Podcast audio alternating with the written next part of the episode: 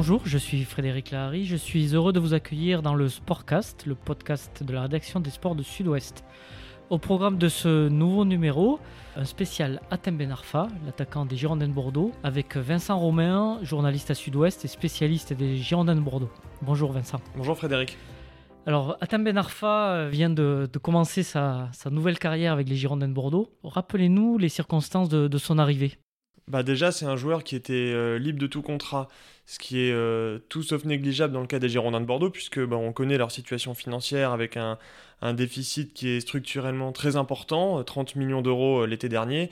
donc quand Jean-Louis Gasset et Alain Roche arrivent aux Girondins, ils savent qu'ils ne pourront pas payer de nouveaux joueurs, sauf s'ils en vendent. En l'occurrence, Atem Ben Arfa est, est, libre de tout contrat depuis la fin de celui qu'il avait à Valladolid cet été.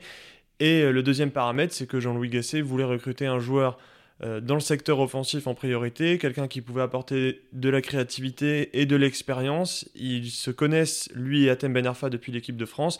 Et donc Jean-Louis Gasset avait fait d'Atem Ben Arfa sa priorité pour venir au Girondins. C'est un pari euh, calculé quel est le risque de faire jouer, de faire venir un joueur qui n'a pas joué depuis plusieurs mois, qui a peu joué ces derniers mois d'ailleurs? Quel est votre avis?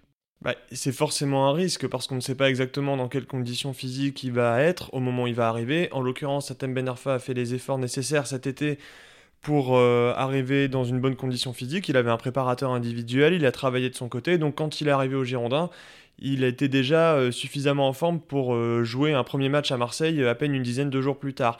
Après, bah, sinon le risque évidemment c'est de de trop miser sur un seul joueur, puisqu'on comprend déjà maintenant, après deux matchs, que c'est lui qui est au cœur du dispositif de Jean-Louis Gasset, et que si jamais ce joueur n'arrive pas à un pic de forme assez rapidement, que ça fasse quand même du temps perdu pour la construction du collectif, et puis accessoirement, il y a le risque financier, même si avec euh, Ben Arfa, il est assez limité. Un, parce qu'il n'y a pas de transfert. Et deux, parce que son salaire n'est que, entre guillemets, de 90 000 euros par mois, ce qui est bien inférieur à ce qu'il pouvait percevoir à Rennes, notamment il y a seulement deux ans. D'après vous, pourquoi Tem Ben Arfa a-t-il choisi euh, de venir à Bordeaux? Bon, Il a choisi de venir à Bordeaux déjà parce qu'il y avait Jean-Louis Gasset et que euh, considérant la personnalité de Ben Arfa, il a besoin d'avoir un entraîneur qui sache lui parler, qui sache l'écouter, qui sache le comprendre. Et Jean-Louis Gasset fait partie de ces entraîneurs-là. Et puis ensuite, bah parce que Atem Ben Arfa a maintenant 33 ans, il est bien plus proche de la fin de sa carrière que du début. Et euh, bah, un club comme Bordeaux, euh, finalement, même malgré les difficultés financières et sportives qu'il peut y avoir depuis quelques années, c'est toujours un peu compliqué à refuser et que bah, il vaut mieux poursuivre sa carrière au Girondins plutôt que dans un pays un peu exotique comme le Qatar euh, où il aurait sans doute gagné beaucoup plus d'argent. Mais est-ce que Atem Ben Arfa a vraiment besoin aujourd'hui de gagner encore plus d'argent vu sa carrière et notamment ces, deux saisons en PSG où il a fait exploser son compte en banque? Voilà, je pense pas que l'aspect financier était important dans sa réflexion. Au-delà de, de l'apport sportif, Qu'est-ce que Athènes Ben Arfa peut apporter aux Girondins en termes de, renommée, d'engouement médiatique euh, et populaire? Ben, On l'a vu à l'occasion de sa conférence de presse euh, de présentation euh, quand il est arrivé à Bordeaux, c'est-à-dire qu'on était à l'auditorium du Matmut Atlantique et pas dans la salle de presse du château du Hayan. Il y avait énormément de journalistes, enfin beaucoup plus que d'habitude. Voilà, il y avait, ben, il y avait de la curiosité forcément parce que ben, les Girondins, ça faisait longtemps qu'ils n'avaient pas signé un joueur euh, avec une telle renommée, et puis parce qu'il y a toujours cette curiosité autour de Ben Arfa, de savoir s'il va enfin euh, confirmer son potentiel. On l'a vu que trop rarement au fil de sa carrière. Pour les Girondins, bah, évidemment, ça met un, petit coup de projecteur, mais, c'est que temporaire. C'est-à-dire que cette notoriété nouvelle, elle, sera entretenue seulement si Ben Arfa est bon. Si euh, il devient un joueur anonyme de Ligue 1 qui joue pas beaucoup ou qui n'est pas bon, dans trois mois, tout le monde aura oublié qu'il est au Girondins. Justement, vous parliez de, sa première euh, conférence de presse. C'est le, seul moment où il a pris la parole en public depuis qu'il est au Girondin. Quelle impression euh, vous a-t-il fait ce jour-là? Bah, Thème Ben Arfa et la presse, ça a toujours été une histoire un peu, euh, un peu particulière. c'est pas quelqu'un qui se livre facilement, c'est pas quelqu'un qui a l'air d'apprécier particulièrement l'exercice médiatique. Là, pour cette conférence de presse, c'était marrant, mais il dégageait presque l'impression de se demander ce qu'il faisait là évidemment, il en était parfaitement conscient, mais, euh, mais voilà, c'est Tem Ben Arfa, il est un peu parfois dans son monde, il a l'air un peu. Détaché. Oui, voilà, détaché, un peu rêveur. euh, des fois, il y avait des questions qui lui étaient posées, il faisait des réponses de 10 secondes ou il laissait un blanc de 10 secondes avant de répondre. C'est pas forcément habituel euh, chez les, chez les footeux euh, professionnels qui sont en général habitués à cet exercice et qui s'en sortent plus ou moins bien. Euh, mais ça veut pas pour autant dire qu'il a dit des choses inintéressantes. Atem Ben Arfa, c'est quelque chose qui a des, c'est quelqu'un qui a des choses à dire. Mais euh, là, pendant cette conférence de presse, euh, bon, il a fait le, il a fait le strict minimum, mais il avait, voilà, il avait pas envie de se vendre. De toute façon, il a jamais eu pour objectif de savoir se vendre. Et il a insisté sur le, le fait que c'est Jean-Louis Gasset qui l'a poussé à, à venir, alors qu'ils ne se sont pas parlé avant, avant son arrivée. C'est Ouais. curieux. Ouais, c'est vrai que c'est assez curieux. C'est euh, avec un Laroche que, que Ben Arfa a discuté durant l'été. Mais, mais en même temps, ça montre aussi que bah, la confiance entre les deux, elle est, euh, elle est évidente et elle est aveugle en fait. Euh, qu'il n'y a, pas besoin que l'un déclare à l'autre. euh, voilà, euh, je t'appelle parce que je veux que tu viennes absolument. Jean-Louis Gasset a quand même fait passer le message en, confé- en conférence de presse avant un, match où, euh, voilà, interrogé sur Ben Arfa, il disait Bah, c'est un génie du football, c'est un créateur, mais euh, voilà, euh, j'ai pas trop envie de croire au Père Noël. Bon, il, il a peut-être pas envoyé un texto à Ben Arfa, mais, euh, mais il savait très bien qu'en disant ça, ça allait être repris et que ça allait arriver aux, aux oreilles de Ben Arfa. Oui, c'était déjà une déclaration d'intention de, de la part de l'entraîneur bordelais. Et effectivement, il n'y avait pas besoin de, de prendre le téléphone, tout était clair. Oui, voilà, et puis en, en plus, les, les contacts entre le clan Ben Arfa et les Girondins remontaient déjà à plusieurs semaines en arrière. Donc il n'y avait, pas- il y avait pas vraiment de surprise et, euh, et Ben Arfa savait que, le- que Jean-Louis Gasset voulait qu'il vienne. Et pourquoi ça tellement tardé, puisque ça a été fait euh, le lendemain de la, de la fin du mercato? Il n'y avait pas d'urgence, puisqu'il était sans contrat. Mais pourquoi ça a autant tardé? C'était financier, ça, simplement? Bah, il y avait le, il y avait le côté financier parce qu'il fallait convaincre quand même la direction des Girondins de faire l'effort pour un salaire supplémentaire, sachant que Frédéric Longuepé et King Street s'étaient engagés, à- se sont engagés auprès de la DNCG en juin dernier à vendre trois joueurs durant la saison et euh, à ne pas en recruter un. Euh, bon, il y a seulement François Camano qui est parti. En tout cas dans les joueurs importants, Euh, mais Thomas Basic qui faisait partie de- des joueurs avec la plus grosse valeur marchande est toujours là, Youssouf Sabali aussi, donc ça nécessitait un effort financier pas forcément prévu en allant chercher, euh, en allant chercher Ben Arfa. Euh, donc bah, jusqu'au dernier moment, ils ont attendu de voir si, euh, s'ils pouvaient vendre quelqu'un et faire rentrer un peu de sous dans les caisses.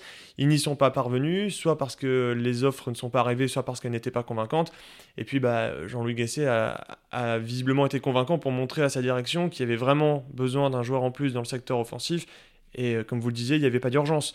Donc, euh, sachant que Ben Arfa voulait absolument venir à Bordeaux, que c'était sa priorité, si euh, le deal ne se faisait pas le dernier jour du mercato, mais le lendemain ou le surlendemain, finalement ça changeait pas grand-chose, d'autant qu'on était en pleine trêve internationale. Quelles sont les, les premières impressions euh, d'Atem Ben Arfa sur le terrain? Il a joué 60 minutes à Marseille, 83 minutes contre Nîmes.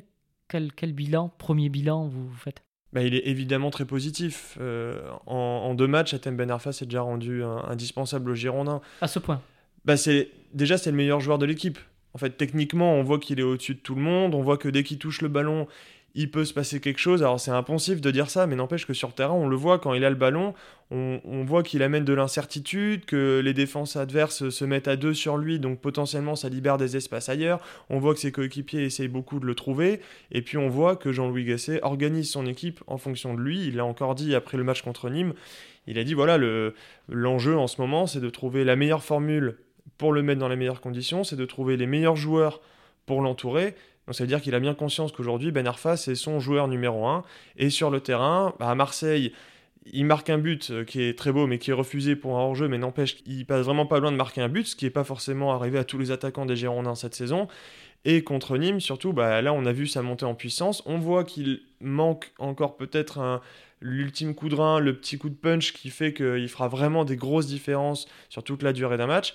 Mais là, contre Nîmes, euh, à partir du moment où Yacine Adli est rentré sur le terrain, que Ben Arfa a pu rejouer euh, plus près du but adverse, bah, on l'a vu, il touchait des ballons à droite, à gauche, dans l'axe, il provoquait, et puis, bah, euh, et puis c'est lui qui provoque le penalty, il part de son camp, il a un ballon dans les pieds, il fait une course de 60 mètres, il provoque un penalty, voilà. Bah, c'est là qu'on voit à quoi peut servir Atem Ben Arfa sur un terrain pour les Girondins. On a l'impression qu'il force pas les choses déjà dans son intégration au quotidien, sur le terrain. Il arrive en douceur. C'est aussi votre, votre impression? Oui, bah, il force pas les choses parce qu'en plus les choses sont faites en fonction de lui aussi. Donc euh, évidemment, c'est plus facile pour lui. Et puis après, sur le terrain, Ben Arfa a jamais donné l'impression, dans mes souvenirs en tout cas, de forcer les choses. Ça a toujours été quelque chose de très naturel pour lui, ça a toujours été très fluide, même dans son jeu.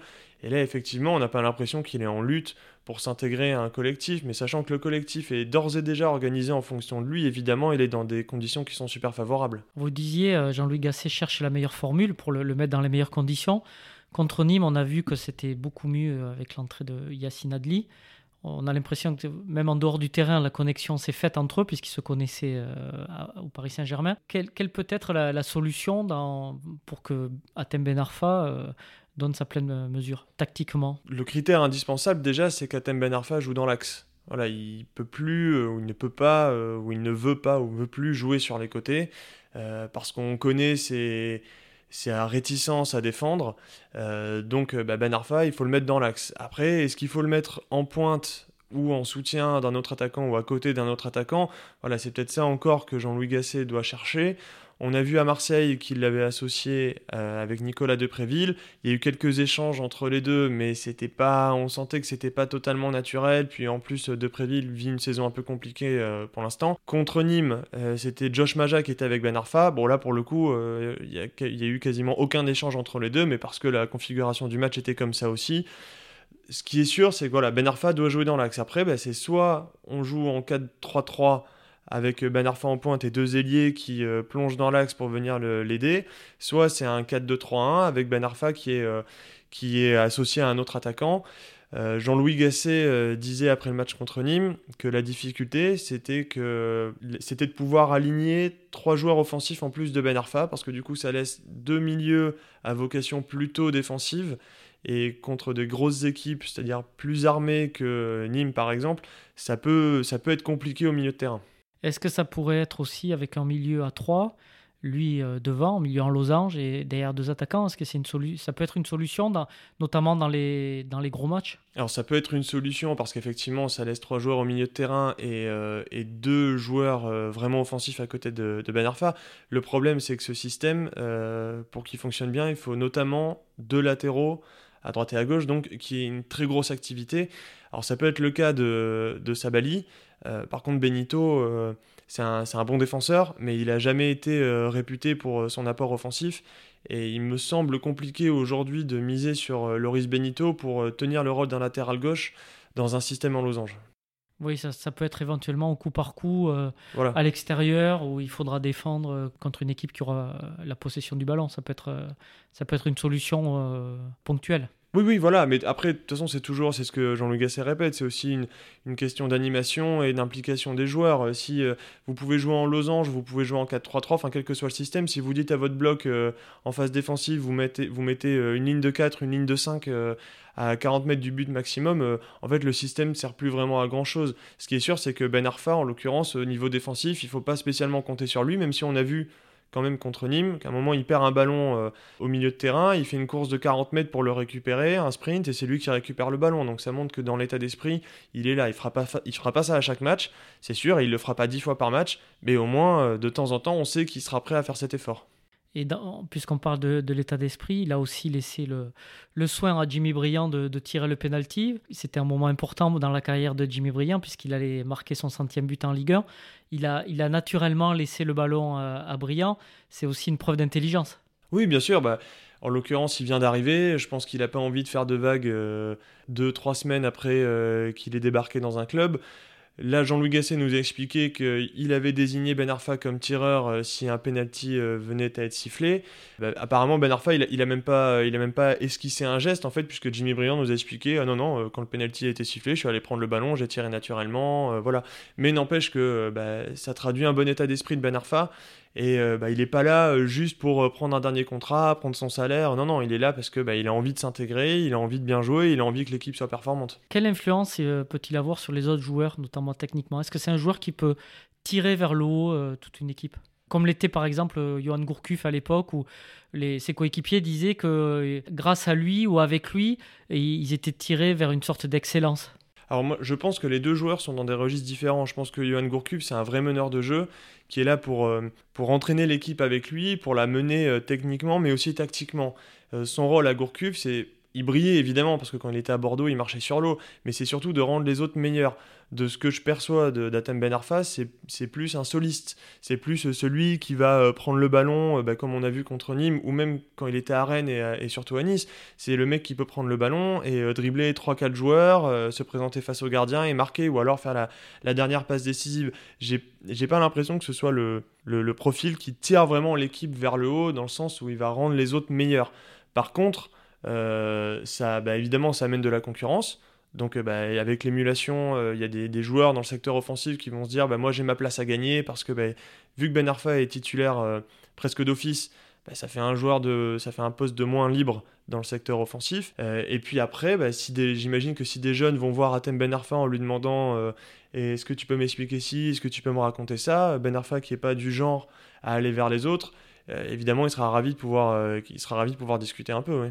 Mais on, montre, on voit déjà qu'il apporte techniquement parce que euh, même dans le jeu courant, en remise, en, son toucher de balle euh, font qu'il accélère le jeu, même, même, sans, même sans dribble. Il n'a pas besoin de dribbler. Il, apporte déjà ça aussi dans, dans le jeu courant. Oui, oui, mais de toute façon, on, on, a vu tout de suite en fait que c'était le meilleur joueur de l'équipe, même techniquement. Enfin, d'abord techniquement, et même si euh, sur le plan physique, il n'était pas à fond. On a vu à Marseille il, manquait évidemment d'explosivité. C'était son premier match depuis euh, début juillet.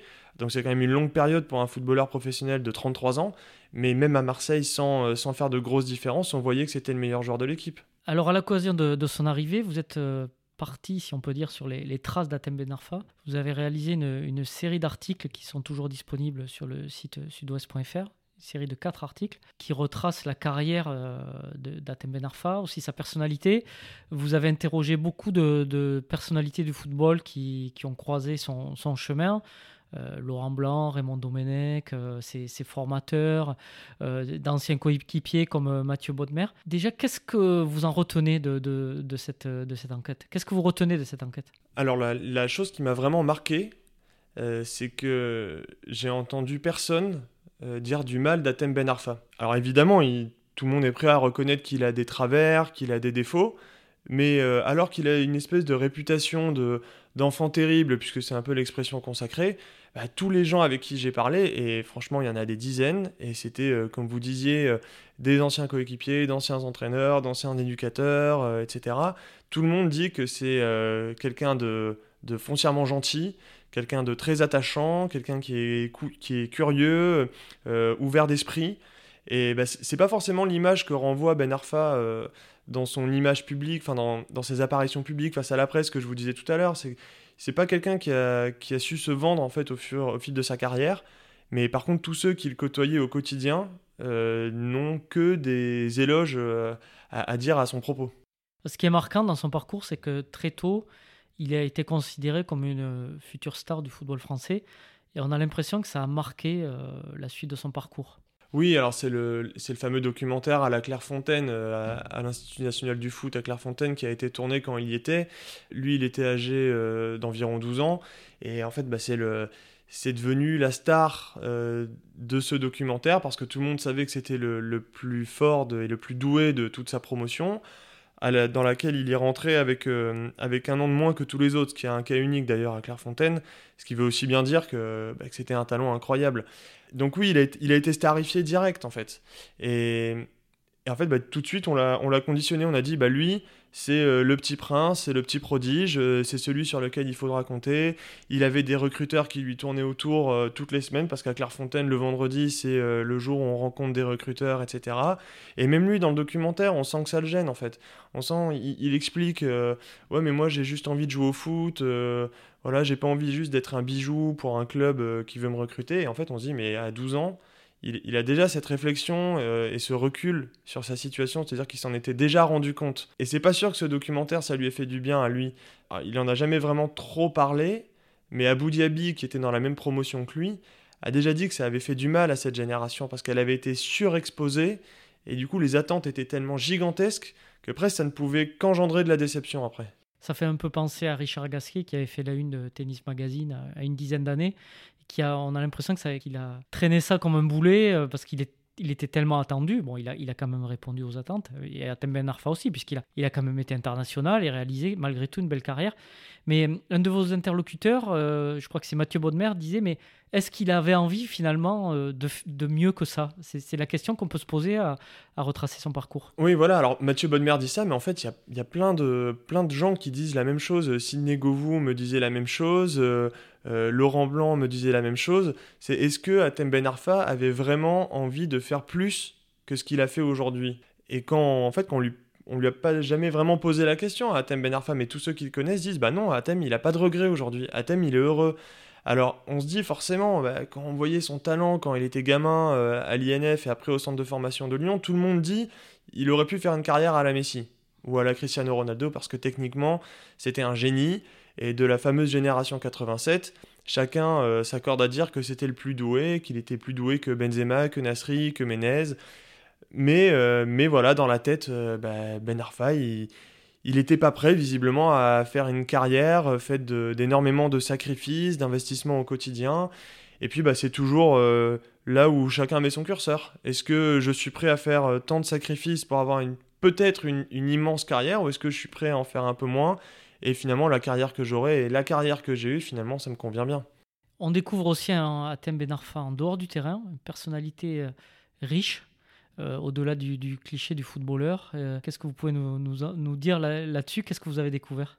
Alors c'est marrant parce que euh, c'est ça fait partie des choses qui surprennent un peu quand on creuse un peu sur Atem Ben Arfa. Donc on apprend qu'il joue aux échecs, qu'il adore ça, qu'il fait pas mal de Rubik's Cube aussi. Bon, ça relève évidemment de l'anecdote, mais aussi qu'il lit de la philosophie. Voilà, qu'il a lu du Socrate, qu'il a lu du Nietzsche. Ce qui est d'autant plus surprenant que quand il arrive au centre de formation de Lyon, euh, les, éducateurs lyonnais découvrent un, gamin qui au niveau scolaire est très très en retard. Et ben aujourd'hui finalement ben voilà il lit de la philo. Alors il y en a qui disent ouais mais est-ce que c'est vrai? Est-ce que c'est pas juste de l'affichage? Bah non. Euh, Raymond Domenech avec qui j'ai discuté euh, m'expliquait que pendant des rassemblements en équipe de France des fois il avait des discussions en tête à tête avec Atem Ben Arfa où il discutait littérature, il discutait psychologie.